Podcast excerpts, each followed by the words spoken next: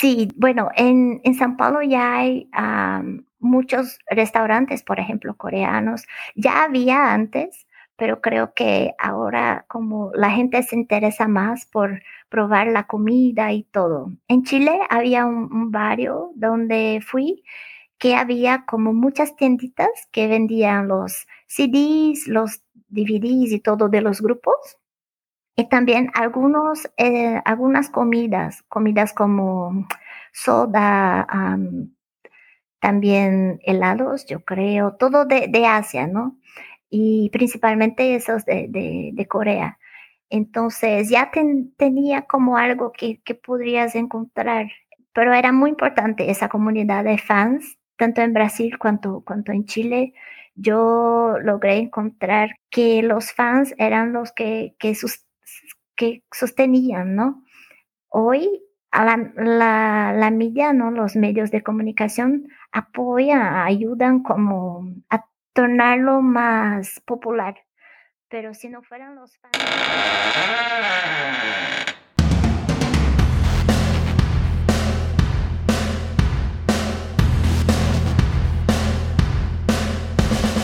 Bienvenido a Audioviajes, el podcast de Voyayama presentado por Judit Toba y Fran Cepu.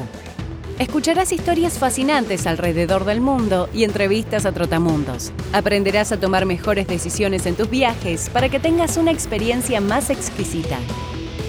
Puedes encontrar las notas del episodio, la transcripción y mucho más entrando a voyayama.com barra podcast.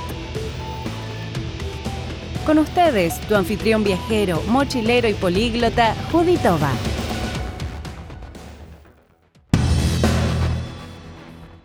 Si te gusta el blog o el podcast, considera apoyarnos con una pequeña pero generosa contribución mensual en nuestra página de Patreon.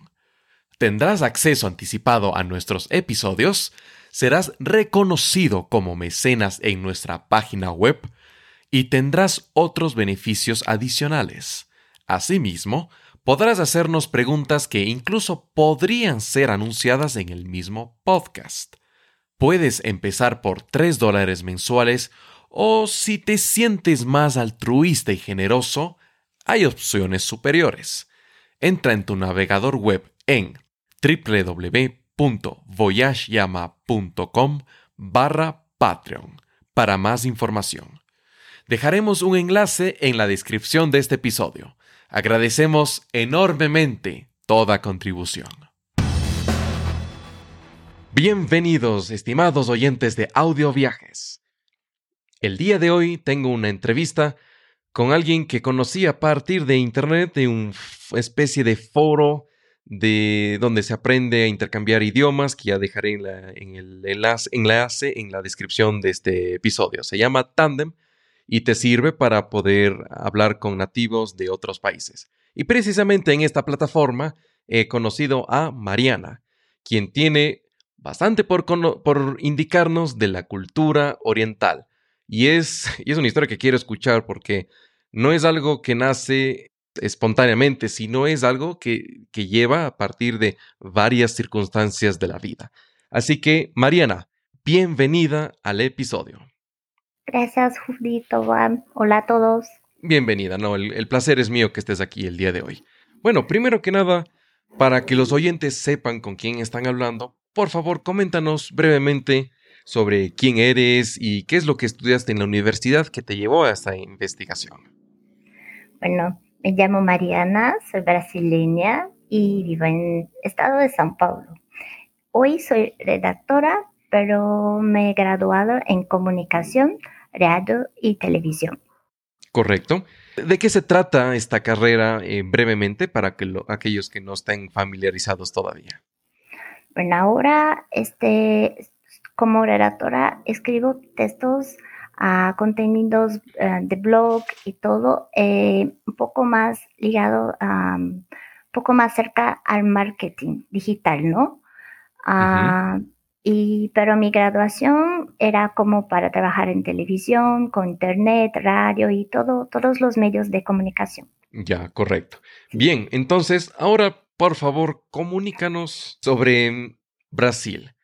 Sé que eres brasileña, pero me gustaría que comentes un poco sobre la cultura y tradiciones que se encuentran en Brasil o por lo menos en tu estado. Porque, es decir, cuando un extranjero va a visitar tu país, ¿con qué se encuentra generalmente en las calles de Sao Paulo, bueno, y el, en el resto de ciudades del estado? Bueno, probablemente, probablemente ya has escuchado que, que la gente de Brasil es muy simpática y muy como abierta a los extranjeros, ¿no? Ah, y uh-huh. eso sí, en la mayoría de, de, del tiempo es verdad. Pero ah, sí, sí ya has escuchado que como Brasil tiene muchas chicas bonitas y como a todos les gustan el samba. O Eso es hay... lo que más dice la gente. Sí, ¿Será es lo verdad? que más dice la gente. Las playas y todo. Sí, hay muchas playas, pero no, todo, no todas o son conocidas o son tan lindas o, o la gente no se vive en las playas. Y tampoco uh, solamente Brasil es Amazonia también, aunque sea una parte muy importante. En, en hecho, de hecho... Tenemos como veintiséis estados y un distrito federal que se llama Brasilia. Y pues cada región es como distinta, ¿no? Cinco regiones. Entonces, si vienes al sur, tendrás una experiencia muy distinta de lo que tendrás al norte, por ejemplo. Mm. Porque nuestro país fue colonizado, ¿no? Tu, tiene colonias de muchas personas extranjeras uh, de Europa y todo. Entonces, en el sur vas a encontrar colonias de Alemania, de Italia, que siguen como la, la cultura muy cerca, ¿no? La, la cultura de, de, de esos países. Y ya en el estado que yo he nacido, por ejemplo, Goiás, vas a tener una cultura un poco más distinta, más brasileña, más así como... más distinta de, de... Men, menos influida por otras... Sí, menos influida, menos tradicional, porque había mucha mucha gente, ¿no? Mucha mistura de... Es, de... es como una especie de, de guetos, de gente que se une solamente con otras personas de su cultura y se aíslan de la cultura brasileña. No se aíslan, pero mantienen las tradiciones, las, las culturas que mantienen mucho las tradiciones, como esa de ese... ese ejemplo de Alemania, cómo hablan la lengua, aprenden en la escuela, ¿no? Y, y en los otros estados, no que no hay, pero vas a ver menos de eso. Eh, en general, Brasil, un brasileño, ¿no? El pueblo brasileño es muy mezclado, tenemos orígenes diversas de europeos, africanos, indígenas, y, y eso uh-huh. es lo más, lo más que se destaca, ¿no? Nuestra cultura indígena, uh, sí hay mucha gente, el, el problema es que mucha gente no conoce sus propios orígenes, ¿no? Uh-huh. Pero yo, por ejemplo, yo tengo un bisabuelo español, yo tengo familia italiana, pero al mismo tiempo en otra parte de la familia, yo seguro que tengo um, descendencia de africanos y yo creo que indígena también hay, así que ya lo ves, es muy variado. Es una mezcla, es, es, es toda una mezcla. Es una mezcla, así que igual si vas a, si vas a cualquier región vas a encontrar uh, distinto, pero en general uh, la gente en Brasil te va a recibir muy bien, así que puedes venir y, y comprobarlo. Correcto, correcto, ya lo comprobé en el año dos mil cinco. Co- comí sobre todo pão de queijo, Uy, de mi, fa- mi favorito, mi favorito, sí, definitivamente. Sí. Esto de Minas, Ge- Minas Gerais, el estado de Minas Gerais, es lo, lo tradicional, es, el, es lo mejor y, y puedes ir ahí y probarlo, porque los quesos ahí son muy famosos.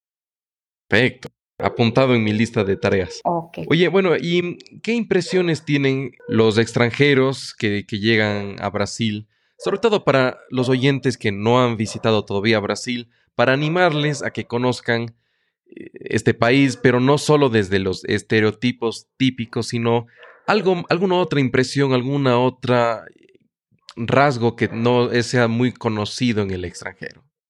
Sí, bueno, uh, lo que se destaca más es, es esa de, de la simpatía, ¿no? Pero la gente, si llegas aquí y tienes un problema, probablemente vas a encontrar a alguien desconocido que te vas a querer ayudar, porque yo creo que la gente mm. sí es muy solícita aquí, muy, muy, como que te ayuda si, si necesitas, ¿no? En términos de, mm-hmm. de si estás perdido en la calle, aunque no habla tu lengua, porque tu idioma, porque en la mayoría de, de los brasileños no hablan, uh, yo creo que no hablan español y tampoco inglés así. Si, si llegas a una persona en la calle, probablemente no va a hablar, pero vas a, a, a encontrar ayuda en, en todos los lugares, puedes tener seguro eso. Y bueno, algo que, hablando de São Paulo, como es lo, lo estado más rico, ¿no? Vamos a, a decirlo así, es lo más rico de, de, de Brasil. Ah, si vas a, a São Paulo, la ciudad, la, la capital, vas a encontrar una mezcla de culturas increíble. Uh-huh. Y muchos escenarios urbanos, ¿no? Porque se destaca por eso. Tal vez algunas tradiciones que eh, se practiquen o, o, o que llamen sobre todo la atención tanto a locales como a extranjeros. Sí, en, en, en São Paulo vas a encontrar las tradiciones de, de, de la gente como que de los extranjeros igual. Yo, por ejemplo, fui un día en, en un evento y era, ¿no?, de coreanos y tenía todo, todo el evento, la cultura coreana, con eh, así un pedacito de Corea en São Paulo. Igual hacen lo, lo mismo con Italia en otro barrio y todo, pero hablando de Brasil, hay mucha, muchas tradiciones. Por ejemplo, en mi, mi estado de origen, Goiás, hay como eh, fiestas, ¿no?, de, de estos de los reyes. Um, no estoy segura de la data, pero... de ¿Reyes de, magos, tal vez? De los reyes magos, sí. Mm. Uh, algunos estados tienen. Y uh, otra fiesta que es famosa, que todos conocen, carnaval, pero conocen a veces solamente la versión de, de Río de Janeiro, Río de Janeiro, ¿no? Pero no, hay mucho más. Por ejemplo, en Minas Gerais, eh, los carnavales, el carnaval es conocido por los bloques de los estudiantes en una ciudad se llama Ouro Preto. Y en uh-huh. Nordeste hay un, se, se dice como una fiesta, se llama uh, de São João, de santo, ¿no? San, San Juan, se dice. Eh, sí, San Juan. Es en junio y es como el mayor del país. Es como un, una, una fiesta de, de bailes tradicionales de, de esta región mm. uh, de, de Nordeste. Y yo creo que es la, en la ciudad de Caruaru, en Pernambuco. Entonces es una gran fiesta para, para verlo. Y el carnaval también tiene las manifestaciones más tradicionales con los, bol- con los muñecos y todo, uh, muñecos gigantes en Olinda y en Pernambuco y Recife también. Hay que, es solo, solamente unos ejemplos para que, que pueden buscar todo el año. En algún lugar hay alguna conmemoración tradicional que puedes conocer. Fantástico. Bueno, lo más importante es que un brasileño te va a ayudar cuando visites su país. Correcto. También, correcto. Pero casi te adelantaste porque hablaste de la cultura coreana y eso nos lleva al siguiente tema.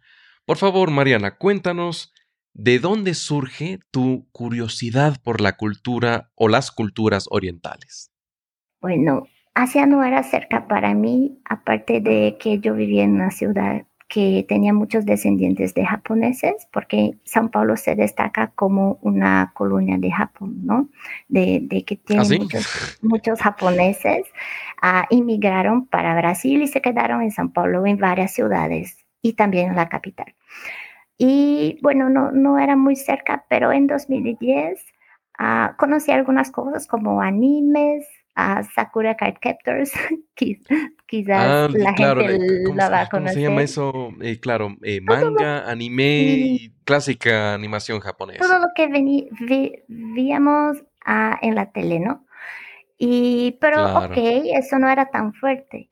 En dos mil diez una amiga me envió un video de estos chicos de K-pop. De K-pop.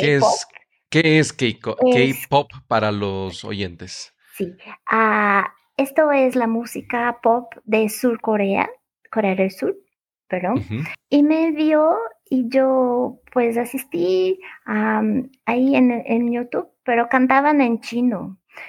Y yo, pero son coreanos cantando en chino, ok. Y se uh-huh. llama Super Junior, este grupo. Hasta hoy yo soy fan de ellos. uh. y, y después de ahí Um, he entrado, fui a ayudar a una, una amiga en un blog que tenía de esta, de esta cultura, de las series asiáticas. Yo traducía la, los subtítulos de inglés y español para portugués. Y conocí mm. muchos grupos, muchas series ahí, y empezó a, me empezó a, a interesar por, por Corea, por la cultura y los grupos. ¿Cuál era en ese entonces tu grupo favorito de música del Corea, de Corea del Sur? En aquel tiempo, a Super Junior. Super Junior. ¿Y, la, y tu serie de televisión favorita? Pues son varias, porque como es, es distinto, porque la serie, bueno, ahora es común este formato, pero en aquel tiempo no, las telenovelas eran largas, ¿no? Pero las series coreanas o asi- asiáticas, porque también yo hacía las de Tailandia, China y bueno, había de todo, Japón, claro, y eran como pocos episodios de como diez... No, al máximo dieciséis episodios de cuarenta minutos. Así que podrías ver muchas. Y ahí se acababa la serie. Y se acababa. A veces, muy, muy raramente, tenías como una segunda temporada. A veces, pero no. La mayoría... Bueno, cuarenta minutos es bastante para unas, o sea, para un episodio y son sí. dieciséis en una sola temporada. Entonces, sí, sí es bastante contenido. Sí, sí, era, era mucho. Y, y bueno, puedo hablar que me encantaba en aquel tiempo. Mi primer, mi primer dorama se, se llama, ¿no? Se dice como, es como hablan drama en, en la adaptación, ¿no? De, de, de, en Corea o, o Japón. A veces ¿Cómo, dicen ¿cómo se dorama, llama? Dorama. Dorama, de acuerdo. Sí. Así que me encantaba una que era Oh My Lady, que uh-huh. era... El protagonista era uh, Choi Siwon, que es un, un cantante de Super Junior. Esa fue ah. la primera que vi. Ah, entonces le, le reconociste. Ah, mi amiga me indicó que yo le busqué en internet y encontré este, este, este drama y este website. Envié un, un email a la chica porque estaba buscando traductores, así que fue, fue por, por él uh, que encontré esto y... Y empecé a traducirlo, a traducir los, las series por cuatro años, creo. ¿Esa era tu profesión o tu pasatiempo? No, no, no, era como pasatiempo, todo como trabajo de fan. Ah, yeah. nunca, nunca se ha cobrado nada de la gente para asistirlo. Y después, cuando, cuando los canales oficiales empezaron a, a transmitir las series asiáticas, Uh, eran un fansub, ¿no? Fanáticos que, tra- que hacen la- los subtítulos de series para la gente conocer. Uh, no ganábamos nada y el fansub se encerró porque empezaron a, a transmitir, así que no, no, no se competía con los canales oficiales donde podrías ver. ¿Y todo se transmitía a partir de YouTube o tal vez en, en cadenas eh, no. o en televisión nacional? Así, ah, uh, yo creo que transmitían en Corea, ¿no? Y cualquier otro país asiático en, te- en la tele. Y para nosotros nos llegaba el vídeo en, en un archivo uh, de, de un fansub de, de México, creo. Así que uno compartía con, lo, con los otros. Con los otros aficionados al, al anime. Sí, sí. Y todo eso, a, aún si ahora... Si buscas, yo creo que vas a encontrar pocos, pero hay un, un, un sitio donde puedes buscar oficialmente, puedes, puedes ver las series que están disponibles ahí, se llama Viki punto com. Vix. Que... Ya, me, me pasas después en el enlace para dejar en la descripción perdón, del episodio. Es que, Oye, y es que, tengo... Es que me... Ah, perdón. Es Cu- que cuéntame, me... cuéntame. No, es que me... no es el... No, yo me confundí con el nombre. Es Viki punto com. Ah, pero Viki. Te voy a enviar en el, en el enlace, sí, perdón. Fantástico. Oye, y cuéntame, quiero más o menos saber, ¿cuáles son los, las series que tradujiste alguna vez? Tal vez estaba Dragon Ball, Doraemon... Pokémon. No, solamente, solamente hacíamos las series con, generalmente las series con los cantantes de K-pop, porque ellos, uh, muchos de ellos son actores, eh, como entrenan uh, años para hacerlo. para virar artistas completos. Así que generalmente se, se quedaba con, con, con estas personas. No eran como los cartoons que vemos en la tele. Bueno, a ver, y eso nos lleva a nuestro siguiente tema. Tú viajaste a un, al extremo del continente. Primero cuéntanos, eh, ¿por qué elegiste este país? ¿Te llamaba, qué te llamaba la atención antes de viajar? O sea, las primeras... Eh, no sé si decir las primeras eh, ideas que tenías antes de pisar el, el país. Eh, bueno, y, ¿y qué hiciste en este país? Cuéntanos, por favor, todo. Yo fui a Chile en dos mil quince y porque hacía una investigación uh, relacionada a cultura, a esta cultura coreana que se quedaba cada vez más uh, conocida aquí en, en América Latina. Uh, ya hacía la, la investigación en Brasil, en mi universidad, y tuve esta oportunidad de, de hacer una parte en un país extranjero. Y yo estaba buscando en primer, primer momento Estados Unidos, porque había como, primero tenías que arreglar un profesor, ¿no?, que te ayudara. O sea, encontrar para que te asista en tu investigación o proyecto o tesis. Sí, por eso no podía solamente escoger el país. Y yo ni siquiera pensaba, no, mi inglés en este tiempo no era, no era muy bueno. Bueno, ahora tampoco tanto, pero, pero en este tiempo no era muy bueno. En ese, en ese entonces hablabas mejor coreano que inglés. No, no, no. Yo hablaba español un poco mejor, aunque no te, tuve una oportunidad muy grande de hablar, pero... Eh, ya había hablado con argentinos y otros, otras personas de, de países hispanohablantes, ¿no? Que, uh-huh. que, que vinieron a mi universidad cuando yo estaba.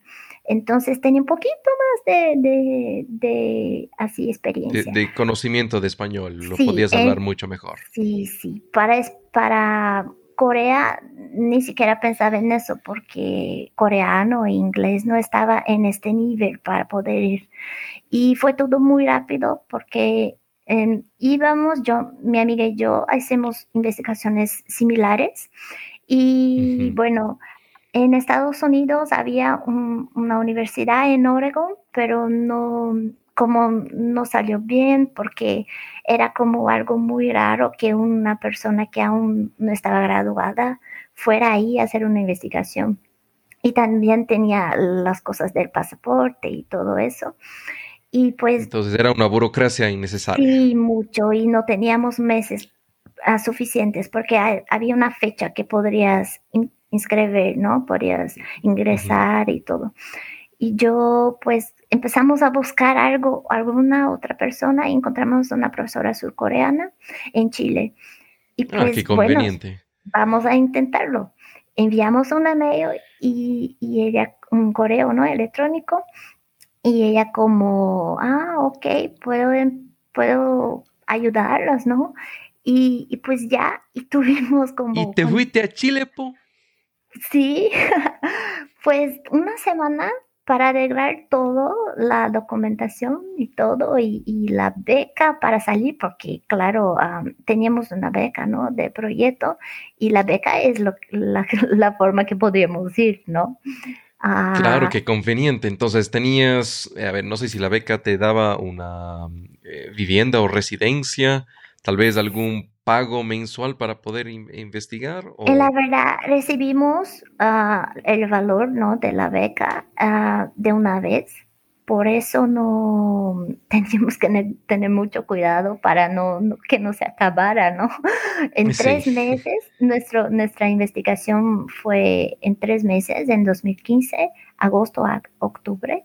Y pues una semana para arreglar todo y como... Uh, miércoles estábamos recibiendo los, docu- los documentos y domingo uh, tomando el, el, el, el vuelo, ¿no? Fue así, muy rápido. Así que cuando fuimos no teníamos casa, no teníamos nada. Un, una, una pregunta. A ver, desde que sabías que te ibas a ir a Chile hasta que te fuiste a Chile, ¿cuántas semanas o meses pasaron? Yo creo que del momento que intentamos hablar con la profesora hasta que fuimos fue como un mes, dos meses.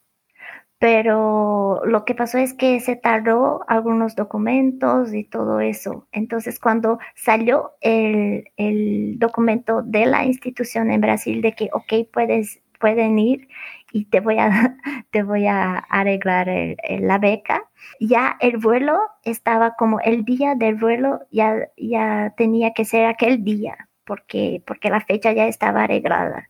Entonces fuimos a comprar el pasaje, ¿no? el, el ticket de, de, del vuelo así encima de, de, del momento, en la hora, como dos días antes, tres días antes, y, y no estaba nada preparado. Yo solamente eh, teníamos algunos contactos de residencia de la Universidad de Chile que nos envió una lista para que buscáramos, y yo tenía como, estaba hablando con una chica, eh, había buscado los barrios seguros de Santiago y, yeah. y de, de relatos de brasileños que viven ahí, ¿no? ¿Y cómo te fue? Busqué y pues me encontré como Ñuñoa, que es donde acabamos viviendo, y algunos otros. Entonces yo encontré un website donde esta chica como anunciaba el departamento, ¿no? Los dormitorios en el departamento para rentar con otra. De acuerdo. Dijiste, dijiste ya la ciudad, no sé si te entendí. Santiago, Santiago. Ah, en Santiago. Sí, ya. En Santiago. Y pues ahí estaba hablando con ella y cuando llegamos, pues era como, no, eh, yo creo que estaba un poco... al final de invierno, pero, pero nosotros para en Brasil, yo vivo en una ciudad muy, muy, muy donde, donde es muy calor, ¿no? Y llegamos ahí, estaba como diez grados, yo creo. Uy. Y estábamos sin casa, estábamos en la calle, literalmente, y está esperando que... Y con chica, frío. Y con frío. Esperando a esta chica que apareciera para nos dejar entrar, y era una amiga de la dueña, y era argentina. Entonces... fue nuestro primer contacto con el español, así, ¿no? Y pues claro, ahí claro. se arregló todo, y gra- gracias a Dios nos quedamos eh, ahí por tres meses. ¿Esto en qué año fue? dos mil quince. Vaya. Bueno, bueno, en dos mil quince, cuéntame, ¿cuáles fueron tus choques culturales? A- a- antes de hablar de la investigación que hiciste, sí. ¿Qué choques culturales tuviste con Chile? ¿Qué es lo que más te gustó? En primer lugar, el choque cultural fue el acento. Uh, eh, también p- por esa chica, ¿no? Porque era argentina y hablaba con el acento propio de Argentina. Y después de los chilenos en sí, porque, porque yo te- conocía un español por la banda rebelde, ¿no? Por el, la telenovela Rebelde y la banda rebelde. Y soy rebelde. Exactamente. Y bueno, son mexicanos, entonces uh, para mí escuchar un español distinto fue un poco difícil. Y la gente en la casa, bueno, había chilenos, había uh, gente de, yo creo, Venezuela, uh, después un chico de Perú. Entonces, mucha gente vivía con nosotros de otros países. Entonces, ten, tuve que tener mucha calma para, ok, déjame oírlo bien y comprender. Pero en una semana eso se, se arregló y todo. Y mi ah, primera sí. impresión de Santiago es que es muy linda. Es, es como una mm. ciudad que me pareció mágica, así. Um, bueno, la cordillera y todo, y el barrio donde vivía era muy lindo, ¿no? También, Ñuñoa. Y me pareció que estaba como, uh, cuento de hadas, algo así. Pero claro, no, no conocía muy bien Chile para hablar uh, así profundamente, ¿no? A esta, estos puntos. Yo me pareció que la gente era muy... así, cuando, cuando fui empezando a, a conocer, ¿no? A mis vecinos, mis amigos, a una gente muy con conciencia política, ¿no? Y, y, y en la universidad también la gente como que tenía posicionamientos. Así que es muy, un poco distinto de Brasil, que, que no vimos tanto eso, ¿no? Um, y también el modo de hablar, porque en Brasil somos un poco más como abiertos, ¿no? Y en Chile sí. la gente me trató muy bien, claro. Pero el primer momento fue como, estoy hablando algo malo, ¿qué? Porque eso parecía un poco más cerrado. Pero después todo estaba bien y, y me acostumbré, ¿no? Al modo chileno de, de ellos, claro. Y, y me pareció increíble. ¿Qué otra cosa te gustó bastante? Fue la primera vez que, que vi la nieve. Ah. Cuando una amiga nos visitó de Brasil en septiembre, fuimos a, a los Andes, ¿no? A la, a la cordillera y todo. Y en Brasil no se puede, ¿no? Porque en Brasil hace mucho calor. No hay nieve, solamente en, al sur, pero es muy raro y es una, en lugares muy específicos de Rio Grande do Sul, que es el estado, ¿no?, más al sur que tenemos. Es muy raro eso, entonces nunca había visto y me encanté. Increíble, fue increíble. Wow. ¿Y qué, qué es lo que no te gustó de Chile? Bueno. Tranquila, sí te van a permitir ingresar al país otra vez. No, uh, que no me gustó. Bueno, tenía un poco de, de, de problema. Esto es una cosa simple, ¿no? El, como el, el polvo que tenía en las calles. Yo no, no es bien polución, nada de eso. Uh, Pero daba la impresión de sucia. No, de su, no exactamente de sucia, pero tenía como dificultades de respiración, ¿no? También este, la propina fue algo que no puedo decir que no me gustó, pero es distinto, porque en Brasil no tenemos propina. Cuando tenemos propinas en los restaurantes, ¿no? Uh-huh. Es como ya incluso, entonces cuando pagas, pagas, ya está ahí, ¿no? En Chile no, tenés que... que calcular, ¿no? Y pagar aparte. Y es como, yo no sabía de eso. Era como, es mal educado, ¿no? Que, que no hagas eso. Es como ah. en Estados Unidos. Entonces, cuando aprendí eso, ya estaba preparada. Ok, tiene propina y todo. Aprendí con un taxista y que nos cobró muy caro, por final, cuando, cuando llegamos ahí. Um, otra cosa que me pareció un poco distinta es la, la palta. ¿La palta? La palta, esto. Yo aprendí que era como avocado, avocado, la fruta, aguacate, ¿no? Aguacate, uh-huh. Avocado, yo creo que es de México. Bueno, esta uh-huh. fruta. Y cuando llegué ahí, todo tenía esto. Y yo, bueno, ¿me puedes sacar este avocado, este, este aguacate de, de, de... Estaba comiendo un sándwich. Y claro, ellos sacaban, pero me dijeron, no, pero es palta, se llama palta. Y yo, ah, porque solamente estaba diciendo esa cosa verde y, y ya. Y bueno, tiene en, to, en toda, mucha comida tiene esta, ¿no? Este ingrediente. Y yo me quedé, siempre tenía que pedir para sacarla porque no me gustó. Eh, porque en Brasil comemos, comemos esta fruta ah, con azúcar. ¿Con azúcar? Sí, sí. Nunca, nunca comí eh, agua, ah, ¿cómo dicen? Aguacate. Aguacate. Nunca comí aguacate con, con, con comida de salgada, no, con, sí. Sa- salada. Salada, salada, perdón. Eh, entonces en Brasil lo comimos con, con azúcar y solamente la fruta o con leche y, y eso. Entonces me pareció raro, pero bueno, es cultura, ¿no? Entonces... No, no te podías deshacer de la, de la fruta. Claro, yo llegué a, a probarla. Una vez una amiga me, me dio con carne y pues comí, pero en la verdad no me ha gustado mucho. Vaya, vaya. Y otra cosa que seguramente te gustó bastante de Chile es los terremotos. No, bueno, para, para decir la verdad, yo un día estaba en el mall y sentí como un temblor, pero como tiene el metro abajo, ¿no? De, del suelo, yo me quedé como, uy, es el metro, pero casi como que me caí, ¿sabes?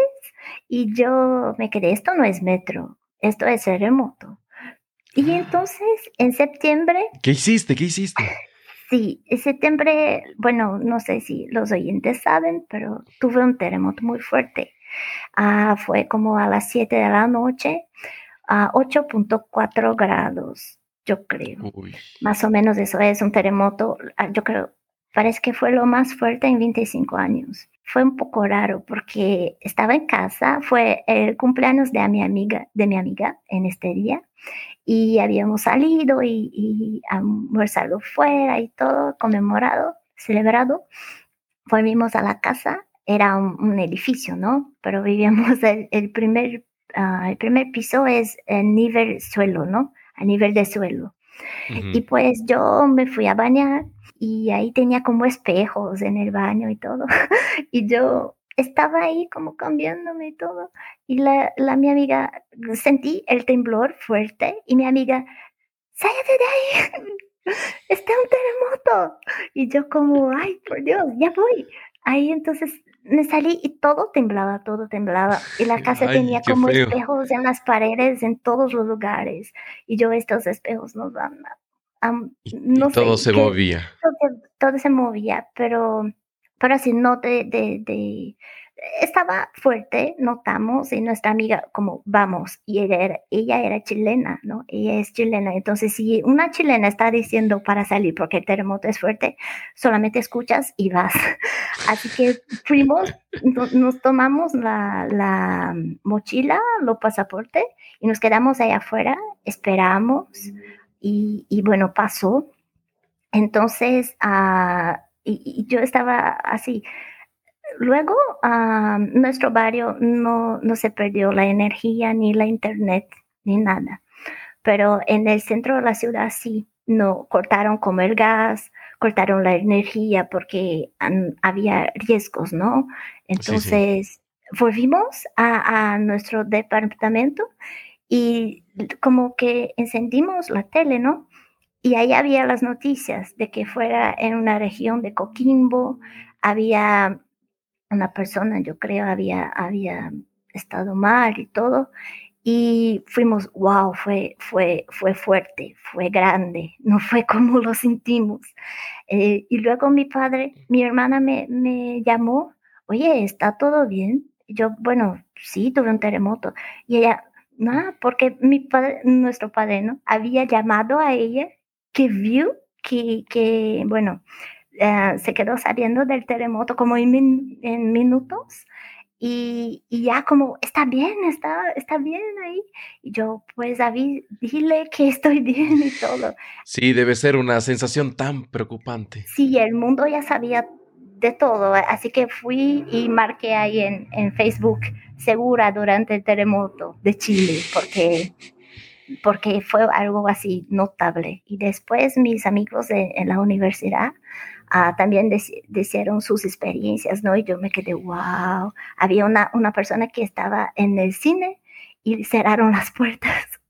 Y yo, ¿cómo que cerraron las puertas? No podía salir y no, no, no, no nos dejaron salir. Y, y bueno. Qué extraño, ¿por qué? Sí, bueno, no sé, no sé si fue por seguridad o todo. Fue fuerte, pero no exactamente en Santiago, de la forma que poder, podría haber sido, ¿no? Claro, Entonces, claro. eso fue la, la, la cosa más así que, que me ha quedado un poco asustada. Impactada, claro. Por sí, supuesto. Porque después fu- fuimos a dormir y la agua temblaba. Y yo, no voy a dormir. Entonces fue... fue eso. Vaya. Oye, y otra, y hablando de otras cosas que impactaron, bueno, cuéntame de tu hallazgo, de, de lo que encontraste con la investigación de la cultura coreana en Chile. Sí. Bueno, eh, en Brasil yo estaba buscando, uh, en mi ciudad, por ejemplo, no había comunidades de fanáticos de, de que le gustaban el pop coreano ni nada. Y fui muchas veces a São Paulo porque ahí, como una ciudad mayor, había mucha gente que, que a ellos le gustaban. Aquí no teníamos tanto en, en el interior de São Paulo. Pero en Chile, una capital... Uh, logramos encontrar algunas personas y entonces fue, fue interesante ver que no eran como tan distintos de nosotros. En aquel tiempo, para que si alguien conozca K-pop hoy, sepa mejor, uh, solamente el Psy con Gangnam Style uh, hacía como era conocido, ¿no? Um, estos grupos de hoy, como B T S, por ejemplo, tenía sus fans, pero no tan grande como hoy pasa en la tele y todo. Entonces eran comunidades muy locales, muy así... Muy de nicho. Muy, muy, sí, muy de nicho. Y los fans lo, los buscábamos donde medio que estaban. Un día entramos en, en un centro cultural, se llama GAM, y encontramos ahí la gente bailando y todo. Entonces nos, nos ayudó estos amigos, uh, nos indicaron los eventos donde, donde podíamos uh, encontrar cosas de K-pop, uh, cosas de, de, de los dramas, ¿no? De las series asiáticas y los eventos que promovieron. En Chile había algunos conciertos de, de, de, gru- de grupos, uh, fue, fue algunos, no muchos, y de arti- artistas solos, ¿no? Uh, también en uh-huh. pequeños teatros, pero no fue algo como muy grande en aquel tiempo, pero siempre tenía. Siempre tenía algo. Y pero, fuimos, pero había, justamente era lo, sí, creo que lo más importante. Y la gente, los fans, arreglaban sus propios eventos. Un día fui en uno, en un teatro, y los fans hacían uh, como una proyección, proyección. Transmitían los, los videoclips de los grupos en una gran tela, así. Eh, uh-huh. Y la gente se, se juntaba para bailar, para hablar, conocerse. Y, y cuando se transmitía el, el videoclip, la gente la aplaudía como si fueran los cantantes ahí. Que, que era, era muy increíble porque había una, como un hype de que, wow, este, estamos juntos aquí aprovechando la canción. Y también en este evento hubo una competencia de baile, de covers, de grupos cover. Solo de K-pop. Sí, solamente de K-pop. Y ellos hacían como, competían, yo creo que tenía premios y todo. Entonces era una cosa que ellos arreglaban y ellos producían y todo. Y era muy increíble porque no era algo pequeño. En aquel día yo creo que había como doscientas personas o algo así. Y en algunos sí. otros eventos, como se mezclaban con... con algunas, algunos grupos japoneses también, como J-Rock, todo. Y fue lo que más me ha impresionado esto, que era, era muy similar. Bueno, uh, las comunidades, tanto en Brasil como en Chile, tenían los mismos problemas. En Chile, así de, de, de la internet, ¿no? Era el principal donde, donde lográbamos contenido de estos grupos, de todo. Y también las teles no transmitían mucha cosa. En Brasil casi nada. En, en Chile un poco más, yo creo. Y uh-huh. una cadena de televisión yo creo que transmitía una serie asiática, como, como transmiten las telenovelas, ¿no? Así que uh-huh. la gente empezaba a conocer más. De, de, esta, de esta cultura y de esta influencia. Sí, sí. Y había... Um, así de, de, de la ola cu- cultural, ¿no? En Corea yo encontré un poco más fuerte en São Paulo, exactamente porque el, los propios descendientes de coreanos, de surcoreanos, hacen uh, eventos y, y apoyan de que el, el K-pop, el, el pop coreano sea conocido. Entonces ellos arreglan las cosas, ellos hacen cursos de coreano para la gente. Ah, entonces va mucho más allá, porque ya al aprender el idioma ya es, no sé si decirlo, un compromiso o el, el siguiente paso. Sí, de, de bueno, en, en São Paulo ya hay um, muchos restaurantes, por ejemplo, coreanos. Ya había antes, pero creo que ahora como la gente se interesa más por probar la comida y todo. En Chile había un, un barrio donde fui que había como muchas tienditas que vendían los C Ds, los D V Ds y todo de los grupos. Y también algunos, eh, algunas comidas, comidas como soda, um, también helados, yo creo, todo de, de Asia, ¿no? Y principalmente esos de, de, de Corea. Entonces ya ten, tenía como algo que, que podrías encontrar, pero era muy importante esa comunidad de fans, tanto en Brasil cuanto, cuanto en Chile.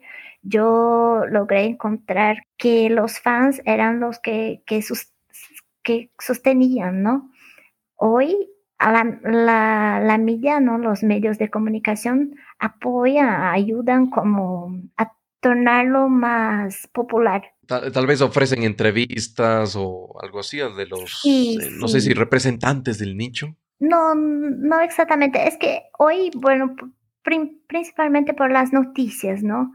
En la tele, en la verdad, no vas a lograr una serie de televisión, yo creo, que, que se transmita. Bueno, pero por lo menos en Brasil, porque ahora con las series asiáticas, um, cam- um, más populares, ¿no? Están llegando en los streamings, en Netflix y todo.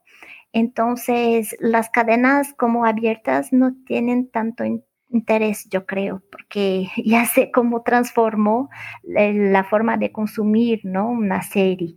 Pero en Netflix ahora puedes encontrarlas y antes no. Entonces, antes los fans eran los, los mayores, las mayores personajes para, para sostener esta, esa ola coreana, ¿no? Se llama Uh, se dice como Hallyu, Hallyu en coreano es como uh-huh. ola, y esa ola cultural se, se decía, ¿no? Era el principal aspecto que, que yo estudiaba en aquel tiempo, y en algunos países tenían pocas demostraciones, y en Chile y en Brasil yo encontré estas de, de las comunidades de fans, de los nichos, y ahora todo ya se cambió y, y está más fácil, en verdad, de, de conseguir de, el contenido. De conseguir todo, es mucho más fácil. Oye, y esto me lleva a la siguiente pregunta. ¿Qué te llevaste de Chile y de tu investigación de la... de estos nichos de mercado de cultura japonesa, de cultura coreana o japonesa, sí, de regreso a Brasil? Bueno, esto de que no éramos tan distintos, aunque nuestras culturas son un poco, uh, no son mucho similares, aunque somos todos latinos, uh, tenía las diferencias y todo, pero en términos de, de ser fan de los grupos y, y, as, y asistir las series y todo, teníamos el mismo comportamiento, vamos a decirlo. Éramos todos jóvenes y, y, y nos gustaba, ¿no?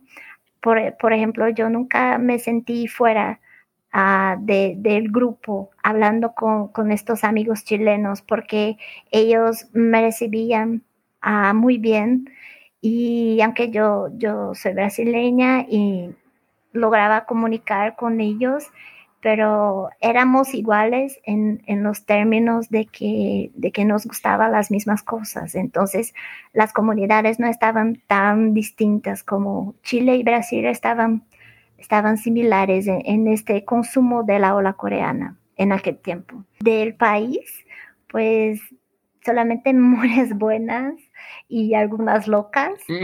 Quiero regresar.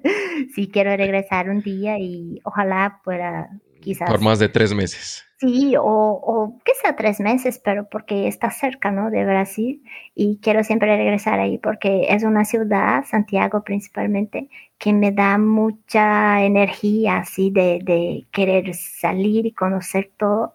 Y también yo no tuve mucha oportunidad de ir a las otras ciudades de Chile, entonces me gustaría conocerlas. Fantástico, fantástico, mi estimada Mariana. Ahora vamos a hablar de una pregunta sorpresa uh. que, no te, que no te había dicho antes de la conversación. Ok. Si tuvieras un cofre o un baúl donde pudieras enterrar alguna memoria, algún objeto tuyo o algo para cerrarlo, enterrarlo y que después de quinientos años alguna persona lo encuentre y puedas transmitir algo de ti. ¿Qué quisieras poner en este baúl? Uy, ¿una memoria? Lo que sea. Puede ser material, puede ser una idea, puede ser fotos, puede ser lo que tú quieras. ¿Qué quieres que una persona que no ha nacido todavía, después de quinientos años, sepa de ti? Bueno, yo creo que las memorias que estuve ahí en Chile mmm, se demuestra mucho lo que, lo que he aprovechado ahí, lo que soy, como he pasado bien y, y todo esto de, de conocer otras personas y lograrlo. Yo creo que, que estas memorias son, son muy importantes para mí. Correcto. ¿Serían unas fotos? ¿Serían unos escritos? ¿Sería tu investigación que hiciste? ¿Qué quisieras colocar ahí? Serían fotos, fotos de los eventos que... en que fui, fotos de un concierto que casi pasó, pero no. Entonces fuimos a ver al grupo en la calle y nos estuvimos ahí por siete horas esperando. Son las memorias de la nieve, uh, los vídeos y todo eso yo creo que, que pon- pondría ahí. Las fotos con mi amiga que nos fue, nos fue a visitar como una semana, todo esto. ¿Quisieras colocar algo de Brasil y de tu vida en este país? Sí, igual también. Yo creo que las fotos son la, la mejor memoria que, que puedes tomarla y, y, y ver después de años, que revivir este momento, esa experiencia. Las fotos me gustan mucho por eso, que puedes recordar lo que ha pasado y todo. Fantástico. Estimada Mariana, muchísimas gracias. Me has dejado sin palabras con tu relato de la cultura coreana, sobre todo. Gracias a ti por invitarme. No me queda más que despedirnos, pero agradeciéndote nuevamente por esta oportunidad de conversar de la influencia cultural eh, oriental en nuestro continente. Gracias, gracias a todos y gracias por oír Voyayama. Si crees que este episodio fue entretenido, valioso, útil y lo será para otras personas, déjanos tu reseña honesta y un me gusta o una valoración de unas cinco estrellas en la aplicación donde nos estás escuchando. Significa mucho para nosotros. Judit Toba se despide. Hasta la próxima. Eso es todo por este episodio. Esperamos que hayas tenido tu momento de desconexión y que estés ahora más cerca de tu siguiente aventura. Para más historias, experiencias culturales, entrevistas y consejos, entra en la página web voyayama punto com barra podcast. Judit Toba te espera en el siguiente episodio. No olvides suscribirte. ¡Felices viajes!